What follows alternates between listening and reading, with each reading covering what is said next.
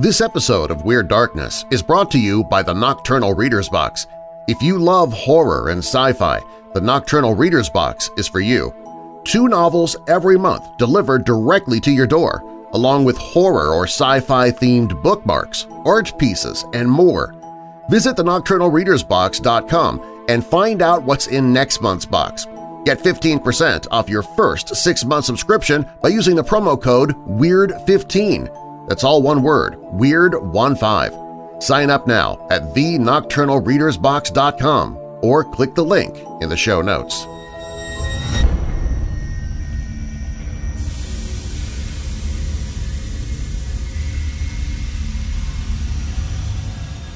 In H.G. Wells' classic novel of 1895, The Time Machine, an adventurous Londoner heads off into a dark future where he clashes with cave-dwelling monsters, Comcast Business gives you the bandwidth you need to power all your devices. Get started with 200 megabit internet and voice for $99.99 per month. And for a limited time, we'll upgrade your speed to 300 megabits for no additional cost for the first year with a three year agreement. Call 1 800 501 6000 today. Comcast Business Beyond Fast. Offering 3120 restrictions apply not available in all areas. New business customers only limited Comcast Business Internet 200 megabits per second and one voice mobility line. Regular rates apply after first 12 months. Three agreement required. Early termination fee applies. Equipment taxes and fees extra subject to change. Monthly service charge increases by $10 without paperless billing and auto pay. Explores ruined cities and witnesses the final moments of life on Earth. In the 1968 movie Planet of the Apes, Charlton Heston's character, Taylor, an American astronaut, arrives on a nightmarish world run by a race of talking apes. Only at the film's climax, as he stumbles upon the remains of the Statue of Liberty, does Taylor realize with horror that he has not set foot on some far-off planet after all. Rather, he is home, 2,000 years in the future, and after a worldwide holocaust that has destroyed human civilization. Then there's Michael J. Fox's character, Marty McFly, who, in the 1985 Hollywood comedy blockbuster Back to the Future, travels through time to 1955. On doing so, he almost makes out with his then teenage mom, comes perilously close to wiping out his own existence as a result of his time-traveling antics, and, in single-handed fashion, invents rock and roll. And let's not forget Bruce Willis in 1995's 12 Monkeys. At least as far as mega-bucks movies and literary classics are concerned, the theme of time travel is a spectacularly successful one. But what of the real world? Are time travelers really among us? Is there a direct connection between the world of time travel and that of UFOs? I'm Darren Marlar, and this is Weird Darkness.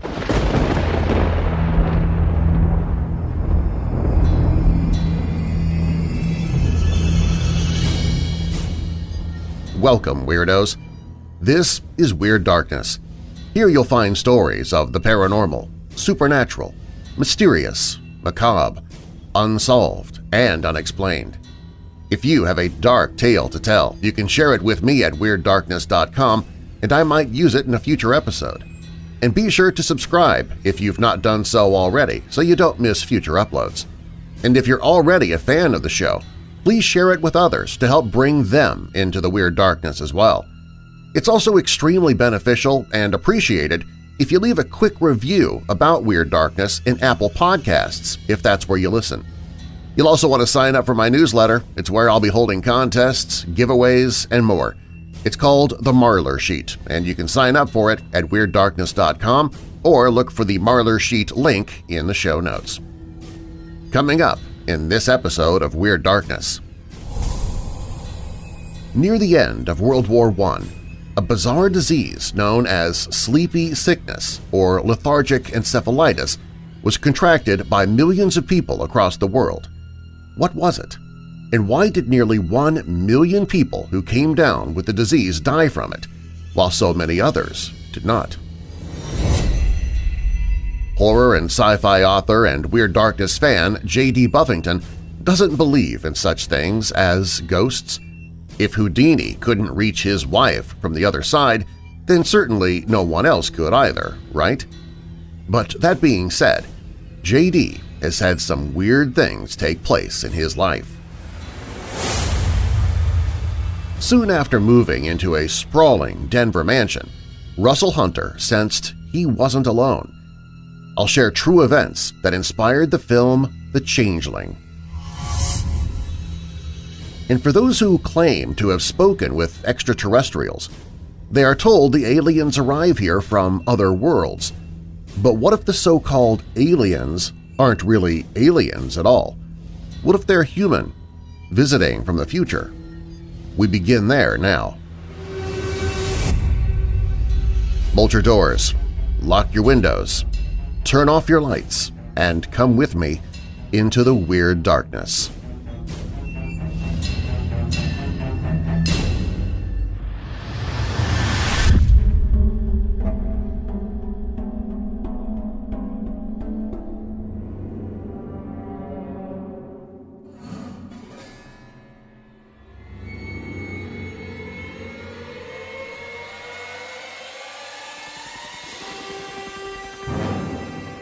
Just about everyone has heard of unidentified flying objects, or UFOs. But what about unidentified future objects? Alien encounters have been reported for decades. If there's one thing that the aliens are keen to tell us and have us believe is that they originate from other worlds. But are they being truthful with us? Might they really be time travelers? Why is it that our aliens conveniently speak our languages? How is that, with no trouble at all, they can breathe our atmosphere? Why do they abduct us and use us in bizarre genetic experiments? Surely we're not physically and genetically compatible with creatures from faraway solar systems. They assure us that we are indeed compatible, though, it all sounds far too convenient and carefully stage-managed. Maybe that's because they are not from faraway worlds after all. Perhaps they are from right here, on Earth. Not our Earth, so to speak, but the Earth of the future, the distant future, an Earth that is in ruins and at a time when the human race is perilously close to extinction. They travel into their distant past, our present, and engage in clandestine programs to reap DNA, cells, sperm, and eggs as a means to try and save what is left of us thousands of years from now. Keenly aware of the fact that the people of the 20th and 21st century held deep beliefs with regard to the concept of extraterrestrial life, they chose to adopt the guises of the alien things we believe in as a means to camouflage their real identities. Could that be the shocking truth? Formerly of the U.S. Air Force and one of the key military players in the famous UFO encounter at Rendlesham Forest, Suffolk, England, in December 1980, Sergeant Jim Penniston in 1994 underwent hypnotic regression as part of an attempt to try and recall deeply buried data relative to what occurred to him during one of Britain's closest encounters. Very interestingly, and while under hypnosis, Penniston stated that our presumed aliens are, in reality, visitors from a far-flung future. That future, Penniston added, is very dark, in infinitely deep trouble, polluted, and where the human race is overwhelmingly blighted by reproductive problems. The answer to those same massive problems, Penniston was told by the entities he met in the woods, is that they travel into the distant past, to our present day, to secure sperm, eggs, and chromosomes, all as part of an effort to try and ensure the continuation of the severely waning human race of tomorrow. Time travel is not theoretically possible, for if it was, they'd really be here telling us about it, British physicist Professor Stephen Hawking famously said. And even if time travel did one day become a possibility, it would be beset by major problems, claimed Hawking. Suppose it were possible to go off in a rocket ship and come back before you set off. What would stop you from blowing up the rocket on its launch pad or otherwise preventing you from setting out in the first place? Not everyone agrees with Hawking. One possible way of traveling through time is via what are known in physics as wormholes, a term coined in 1957 by theoretical physicist John Wheeler. The wormhole is basically a shortcut through both space and time. and although firm evidence for the existence of these so-called time tunnels has not yet been firmly proven, they do not fall outside of the boundaries presented in Einstein's theory of general relativity. Then there is the matter of the sinister men in black. They are perceived by UFO researchers as human-looking alien creatures or government agents whose secret role is to silence UFO witnesses, something that history has shown they are very good at. Maybe, though, the MIB are not the bad guys after all. Perhaps they are time cops, working to ensure that UFO witnesses don't get too close to the truth, namely the time travel angle. After all, just about everything about the MIB is out of time. They almost always wear 1950s-era's black suits. Their mode of transport, old-time Cadillac cars, is out of time as well. They have even asked witnesses, on more than a few occasions, what time is it? Maybe they're actually asking what year they are in, or even which century. Perhaps in the distant future little is known of our time. Maybe we destroyed ourselves, and as a consequence, the people of the future are tasked with repairing the planet and doing their utmost to save what is left of our species. Possibly they've limited knowledge of our culture and even our fashions, apart from what they know from pages of aging, crumbling old magazines from the 1950s so they adopt the attire they assume will allow them to blend in with the people of the 21st century, when in reality it's the exact opposite. The MIB stand out like a sore thumb, or like a man out of time. Paranormal researcher Joshua P. Warren comments on this link between time travel and the Men in Black. It could be that the Men in Black follow all this UFO stuff around. That's their job. Not that they're causing these things to happen, but they are alerted to it when there's a dangerous timeline issue that needs to be corrected. They're not necessarily the bad guys at all. They might be doing damage control, and maybe that includes warning and silencing witnesses to protect the time travel secret. They might be weird, and they might look weird, but their overall mission may be just to keep order and protect the timelines. Of course, we need to remain grounded on all of this. So far, there is no definitive proof whatsoever that we have or have ever had time travelers in our midst, and there's no evidence that UFOs are really time machines. So, in other words, everything is very much theoretical and speculative, and just about nothing else. But it doesn't hurt to speculate.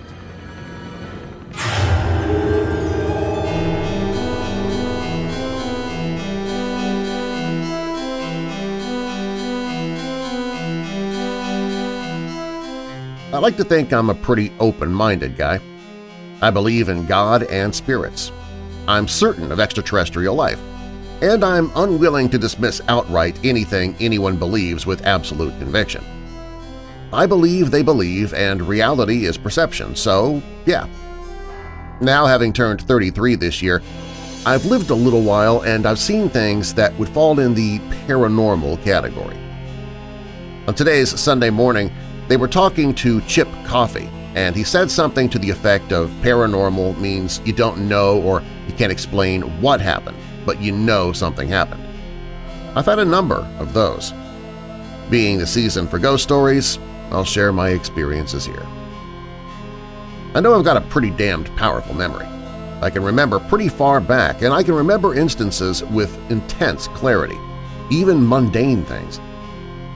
My earliest memory, of which there are two right around the same time and within the same house, I know I'm laying in a crib. I can see the bars. The direction I'm facing, laying on my stomach, I can see a window. It's either late or early, the light is dim and silvery outside.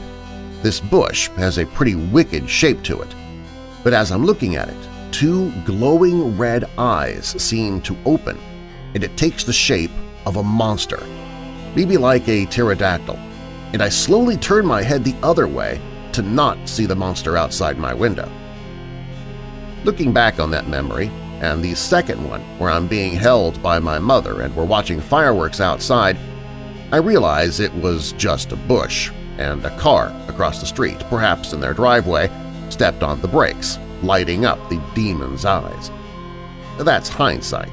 It doesn't change the fact that one of my earliest memories is of being scared of a monster staring me down. Growing up, I remember a lot of things, but being scared of ghosts and monsters came when I moved into the house that I mostly grew up in. My dad still lives in that house, though whatever plagued me doesn't seem to bother him. But, of course, I was a kid. The first few nights we stayed there, sleeping on the couch before I had bedroom furniture, I nightmared of a man or thing staring at me through the two windows on the top of the front door. It wanted in. It wanted to get me. It was battering the door, and I was scared stiff. Like any kid, once I finally shook off the dream, I ran to my parents' room. The nightmares in that house were always intense like that, usually of something outside desperately trying to get me. I had many night terrors, inability to move despite feeling wide awake. Sometimes it would even feel like someone was sitting or lying in the bed with me. Once, I even felt the bed depress under someone's weight, with no one there. But those aren't ghosts. The ghosts, or phantoms as I like to label them, came once I was established in my room.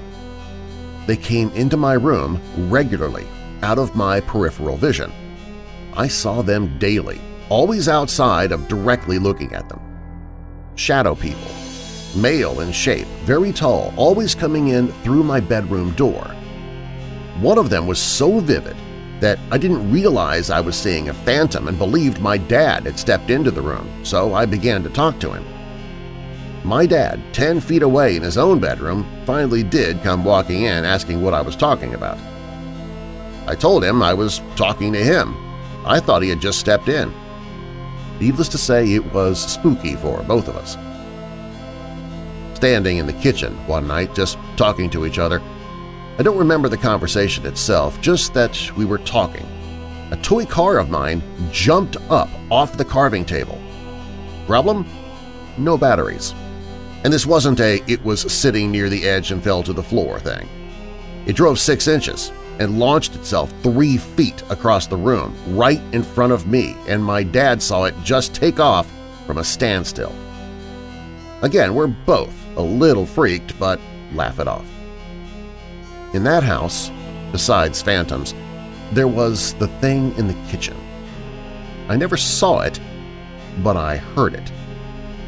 The first time was when I had two friends over for a slumber party on my seventh or eighth birthday.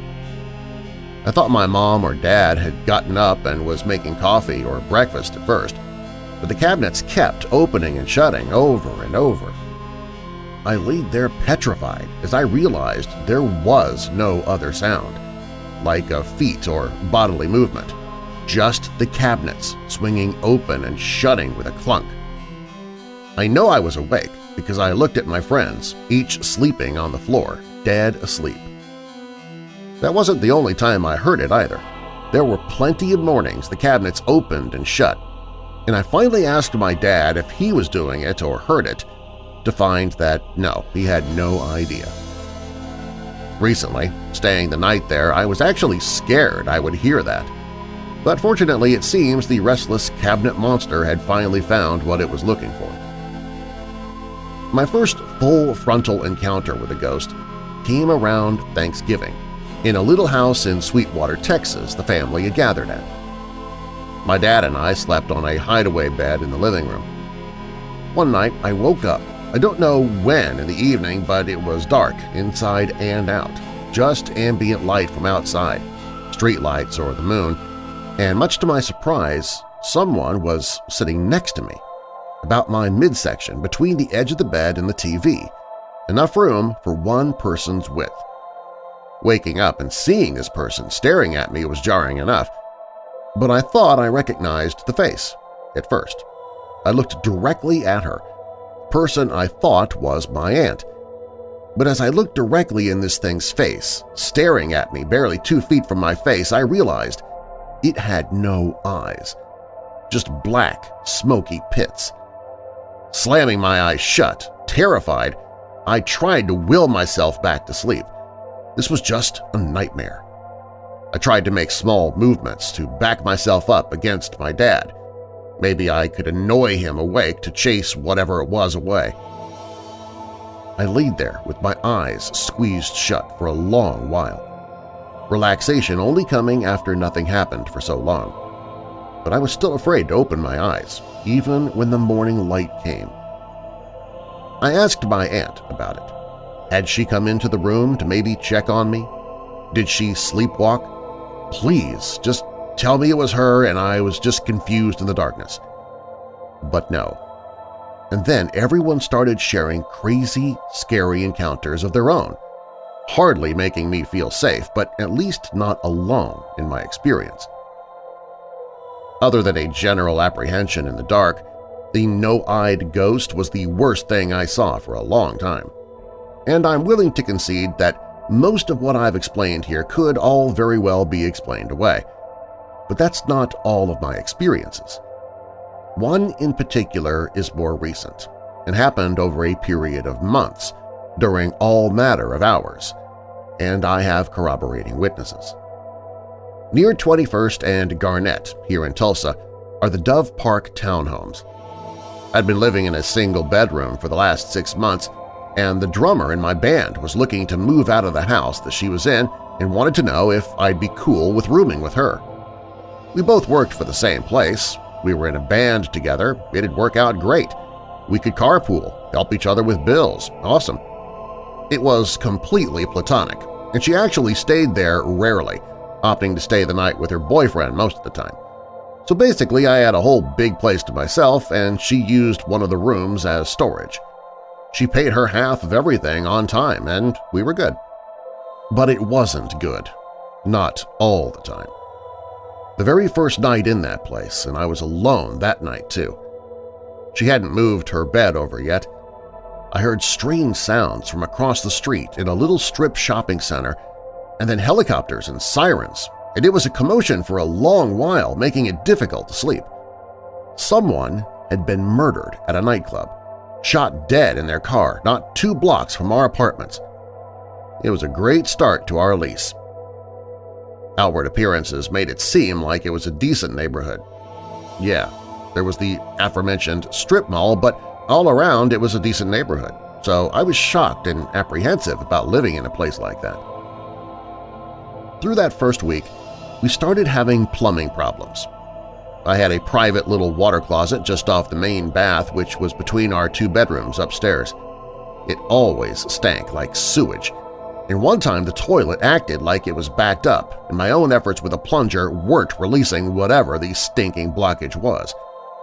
I called the complex managers and they'd send a plumber. I went to work. That evening there was a work order receipt. They had fixed the problem. I went upstairs, still a slight odor, but the toilet seemed to be working. The next morning, going through my routine, the exact same thing. Raw sewage smell, toilet backs up. My efforts fail.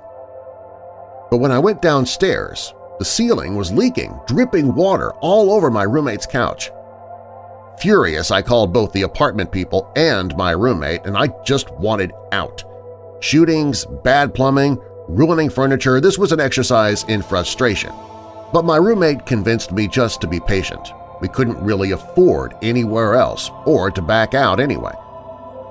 I mostly quit using that toilet anymore, just to be on the safe side. These events just sort of set the table.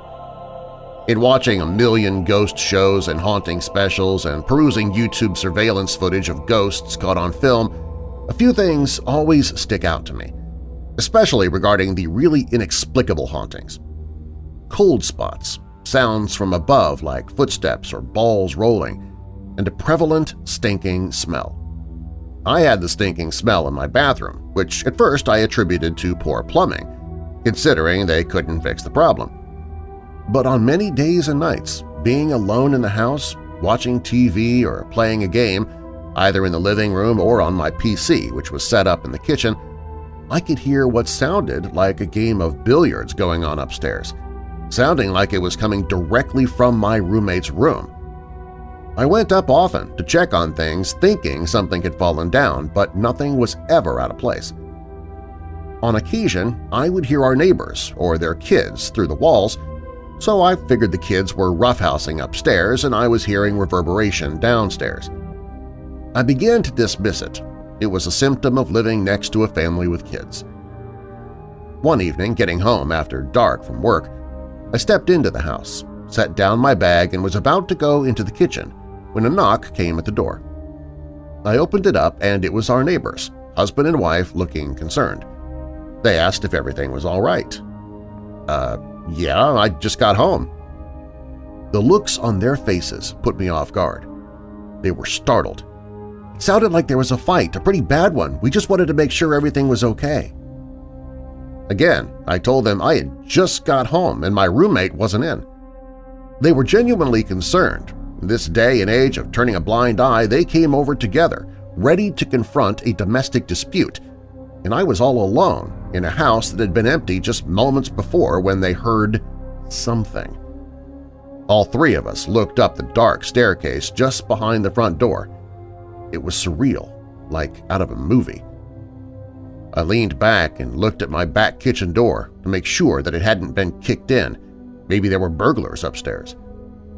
I looked back at them, thanked them for letting me know, and I would check on it. The man said if there was a problem to let him know. I shut the door and scoured the first floor. Nothing was out of place, and I had unlocked the front door when I had come in. I finally worked up the courage to go upstairs terrified of finding a living person ready to jump me, remotely scared of something paranormal thanks to strange noises and smells in the house. I turned on every light like a kid scared of the dark, reaching in quietly to flip the switch before I bodily entered the room. But no one was there. Nothing was out of place. I searched closets, under the beds, not a thing out of order. Whatever was happening in the house was happening even when we were away and our neighbors could hear it too. In the midst of all of this, my roommate and her boyfriend had their own experiences, well, mostly with the sounds, telling me about hearing footsteps where no one was. This relieved me greatly. I'm not crazy. Other people can hear the sounds. The neighbors aren't the ones making them. They're hearing them too. But for about four or five months, that was it. Scary sounds. My best friend bought a house and asked if I'd want to move in. It'd be like a bachelor pad, three of us in a house together doing guy stuff 24-7. I still had a month on the lease, so I didn't feel like I could take him up on the offer. So he offered that I just pay my portion of the utilities and he'd give me the rent off for the first month because he'd still be making out better if I was only helping with the utilities. Sounded too good to pass up. I shut everything off except electricity and started to move out. My roommate was cool with it. She'd move out early too, and in with her boyfriend. I slowly moved junk over in my car, my computer being one of the last things I moved. I checked email and bills before preparing to power it down and take everything apart. Upstairs, I could hear footsteps and heavy movement, like furniture moving. This was different than the odd little billiards sound. It definitely sounded like a body and things moving. I assumed it was my roommate's boyfriend. He had been in and out helping her move, so I paid it no mind and didn't think that it was our ghost by any means. Satisfied enough to turn off my computer and the monitor blinked out. How it was set up, you could see the living room reflected in the monitor's glass. A lamp was on in there, and standing behind me between the back of my chair and the lamp, creating a darkened silhouette, was a man. I thought it was Josh come down to say hi or maybe to try and spook me. So I said, Hi, Josh, before turning around. Only when I turned around, there was nothing. No one, nobody, and no body. The house was empty and now very quiet. I ran upstairs, no lights on and nothing else gone from the last time I'd been upstairs. It had finally shown itself, and it was right behind me. Just writing this, recalling it, sets my skin to crawling. I immediately called my friend and asked him to come over right then because I still had things to move to my car. After relating the tale, he refused. He didn't want to see a ghost. The coward. I kid, I was terrified and desperately wanted out myself. I wasn't exactly courageous in facing the unknown. He told me just to go ahead and stay the night at his house, starting that evening, to just get my stuff in broad daylight. I did, and once that last month of our lease was up, I did a walkthrough with the manager. The smell still lingered in the upstairs bathroom, but nothing made a sound or showed up while we were there. Once we stepped back outside, I told him everything that had happened, in case he or the company needed to be made aware of that kind of thing. He didn't shrug me off. Instead, he told me of his own hauntings at a lake house he stayed in as a kid. A lot of people experience crazy things, and we worry we are crazy experiencing them. But we're not alone.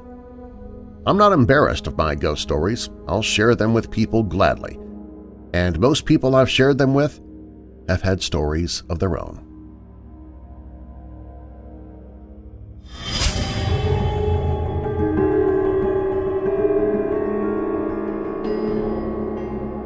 Keep listening, there's more Weird Darkness to come. I've been telling you quite a bit about my own experiences using Dawn to Dusk and how much I believe in it, but yesterday I received an email from one of our fellow Weirdo family members who has tried Dawn to Dusk for themselves. He said, I bought one order of Dawn to Dusk and here it is Monday and I'm feeling so high energy and happy. Now, to be fair, I had a very busy but really good weekend and I've been taking one tablet of Dawn to Dusk each day for the last three days, so I thought it might be psychosomatic. But I wasn't thinking about the tablets. I wasn't going, okay, do I feel it? Do I feel it? I just have had a lot of energy. And then when your podcast came on, I thought, oh yeah, I started taking these. They must really work. So thank you for recommending this product. Man oh man, is it ever worth it. Signed, Mike Happily Whining Away Whiner. Thank you, Mike. I really appreciate the email. In fact, if you've tried Dawn to Dusk because of my mentioning it, I would love to hear from you and see how it works for you. You can get Dawn to Dusk right now at a discount. You can save 10% if you use the promo code WEIRD when you check out. Go to brickhouseweird.com and see it for yourself. That's brickhouseweird.com and again, you can save 10% on Dawn to Dusk if you use the promo code WEIRD when you check out. That's brickhouseweird.com.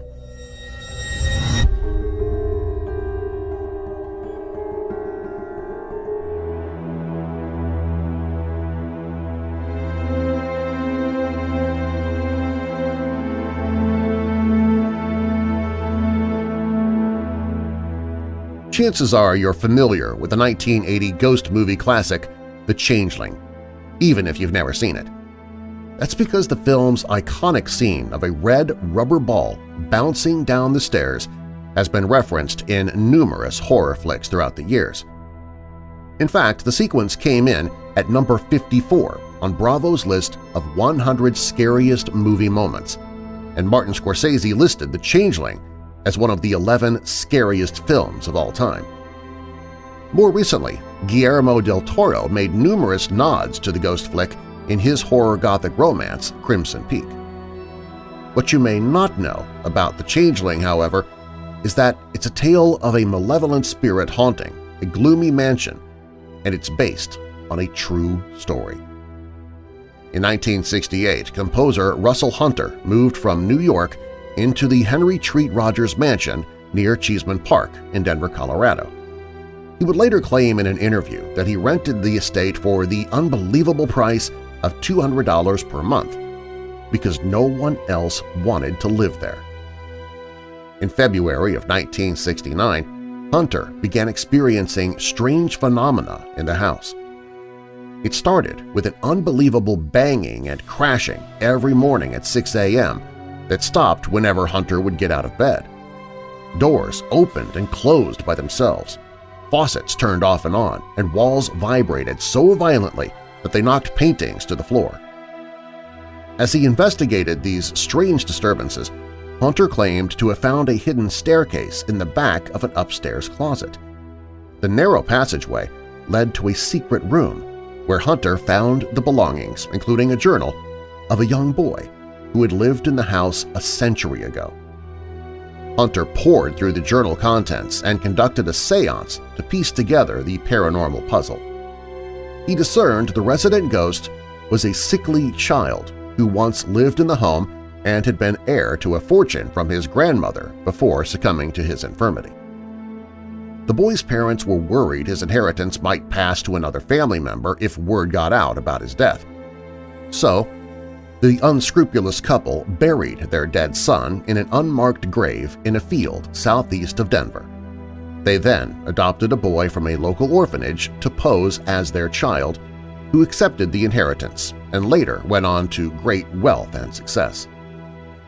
According to Hunter, the ghost of the sickly boy directed him to the aforementioned unmarked grave, which was now located beneath a house on South Dahlia Street in Denver.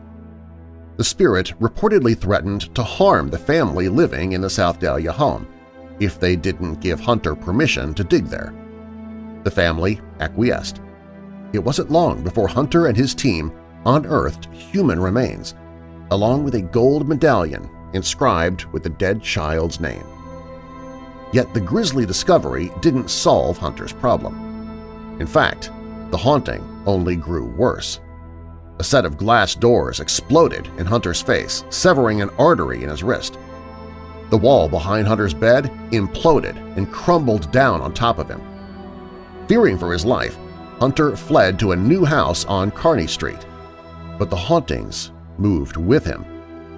Finally, Hunter called in a priest from the Epiphany Episcopal Church to perform an exorcism, which seemed to clear the air. Hunter's account will sound familiar to anyone who has seen the Changeling film. The red rubber ball even makes an appearance in the original tale, as it was apparently the sickly boy's favorite toy. Hunter's claims also seem like they would be easy enough to corroborate. And yes, when you begin inspecting Hunter's account, gaps do emerge. The Denver Library recently did an excellent job of fact-checking Hunter's ghostly claims. Among the library's findings is the absence of any concrete records that Hunter actually lived in the Henry Treat Williams mansion, though he did reside in Denver at the end of the 1960s where he helped his parents manage the Three Birches Lodge in Boulder. As for the boy who supposedly haunted the house, there isn't any solid record of him either, and there's no way he lived in the house a century before Hunter did, as it wasn't even built until 1892. There are enough odd mysteries surrounding Hunter's account to make a paranormal investigator curious, though, including the fact that the family who built the mansion owned farmland around where the child's unmarked grave was said to have been located. None of that stops people from continuing to report strange happenings all over Cheesman Park neighborhood to this very day, including cold spots, sudden sensations of dread, and ghostly orbs appearing in photographs. These may have nothing to do with Hunter's story, however, and much more to do with the fact that Cheesman Park was originally a graveyard. As recently as 2010, workers digging trenches for the park's irrigation system unearthed four skeletons from the abandoned cemetery. And if that's not the beginning of a killer ghost story, then what is?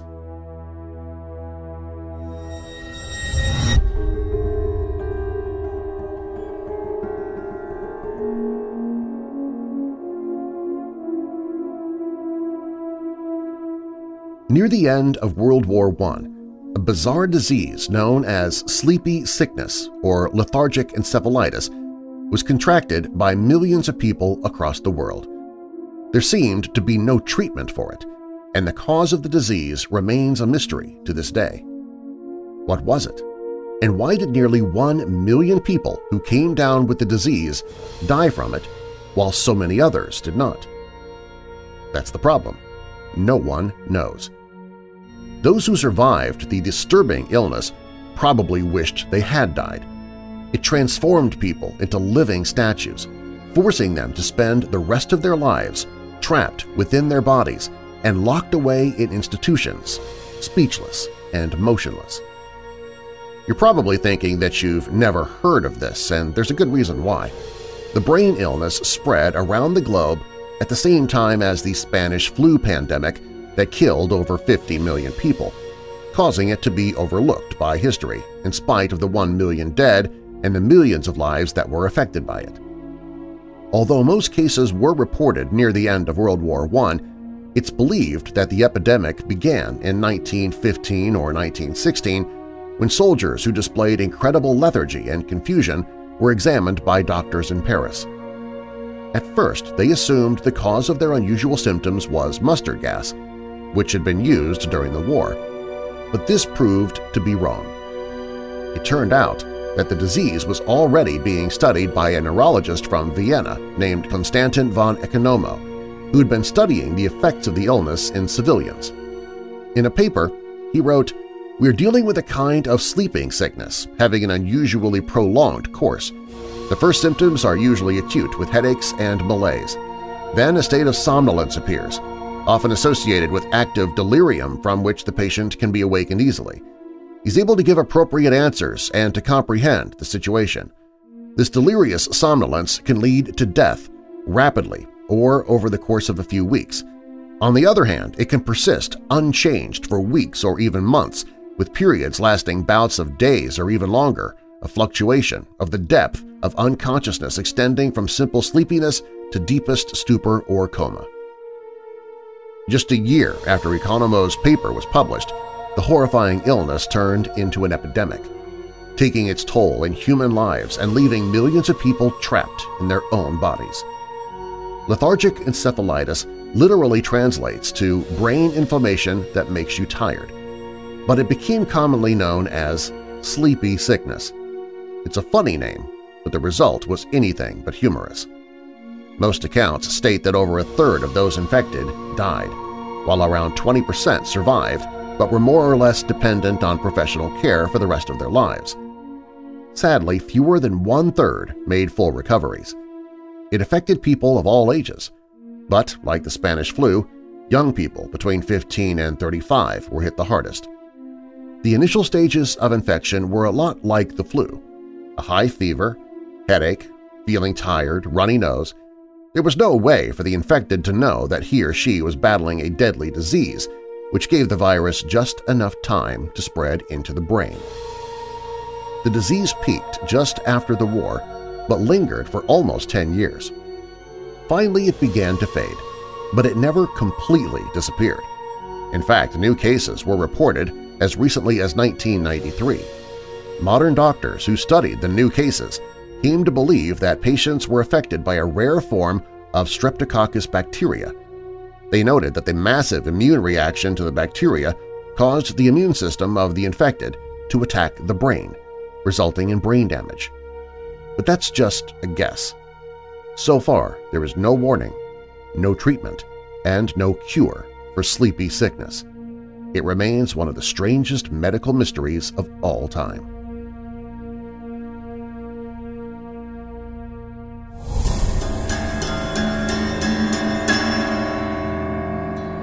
If you like what you hear and you want to hear even more, consider becoming a patron I post commercial-free versions of Weird Darkness and bonus materials as well, including chapters of horror and paranormal books that I'm narrating into audiobooks as I record them. Become a patron by clicking the link in the show notes, or visit WeirdDarkness.com and click on Become a Patron. And if you like the show, please leave a review in Apple Podcasts. Doing so helps the show be seen by others, and I might read your reviews here in the podcast. Sue Bourne said, I am fairly new to this podcast and am already hooked. He has so many different stories and they're always interesting. Very fun to listen to. Washburn 6 Strong says, This is a great way to pass the time and keep your mind occupied. There's always interesting stories to both keep you curious and spook the crap out of you. Sean in Point Blue said, Love this podcast. Awesomely spooky stories and he's so easy to listen to. I stalk it every day for new episodes. Thanks to all of you who have posted those reviews. I really appreciate it, and hopefully I'll read your review in the near future. Have you signed up for the Marlar Sheet? It's my free newsletter where I hold contests, giveaways, and of course keep you updated on everything Marlar House. You can sign up for it right now at WeirdDarkness.com or look for the Marlar Sheet link in the show notes. Do you have a dark tale to tell? Share your story at WeirdDarkness.com and I might use it in a future episode. The following stories from this episode are purported to be true, and you can find links in the show notes. Aliens, Us from a Future Time was written by Nick Redfern. My Many Ghostly Encounters was written by J.D. Buffington. The Real-Life Haunting that inspired The Changeling was written by Orrin Grey, and The Forgotten Epidemic was written by Troy Taylor. Music provided by Midnight Syndicate and Shadows Symphony. You can find links to both in the show notes. Coming up June 9th, Weird Darkness is a sponsor of the New Orleans Comic-Con. These guys put together an amazing event, and if you're a geek in any way and you're in the New Orleans area, you gotta check it out. It is the New Orleans Comic-Con, June 9th. And then, on June 16th, I plan to be on location personally at the DuPage Comic-Con in Wheaton, Illinois. I'll be there in person for this one. If you're anywhere in the Wheaton or Chicago area on June 16th, I'd love to meet you face-to-face. -face. You can come visit me at the Weird Darkness table. Again, that's the DuPage Comic-Con in Wheaton, Illinois, June 16th. You can get the details of all events that I plan to be at by clicking the Events tab at WeirdDarkness.com. Find me on Twitter, Facebook, YouTube, and more. I have links to all of my social media at the top of the page at WeirdDarkness.com. I'm your creator and host, Darren Marlar. Thanks for joining me in the Weird Darkness.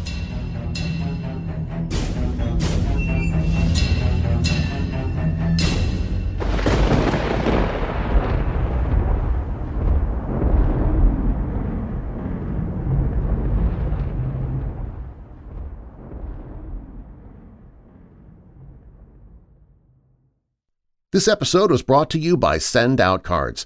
You can mail a real, personalized greeting card without leaving the house or going out to buy stamps. Choose from the hundreds of existing cards on the website or create one of your own completely from scratch using your own photos and message.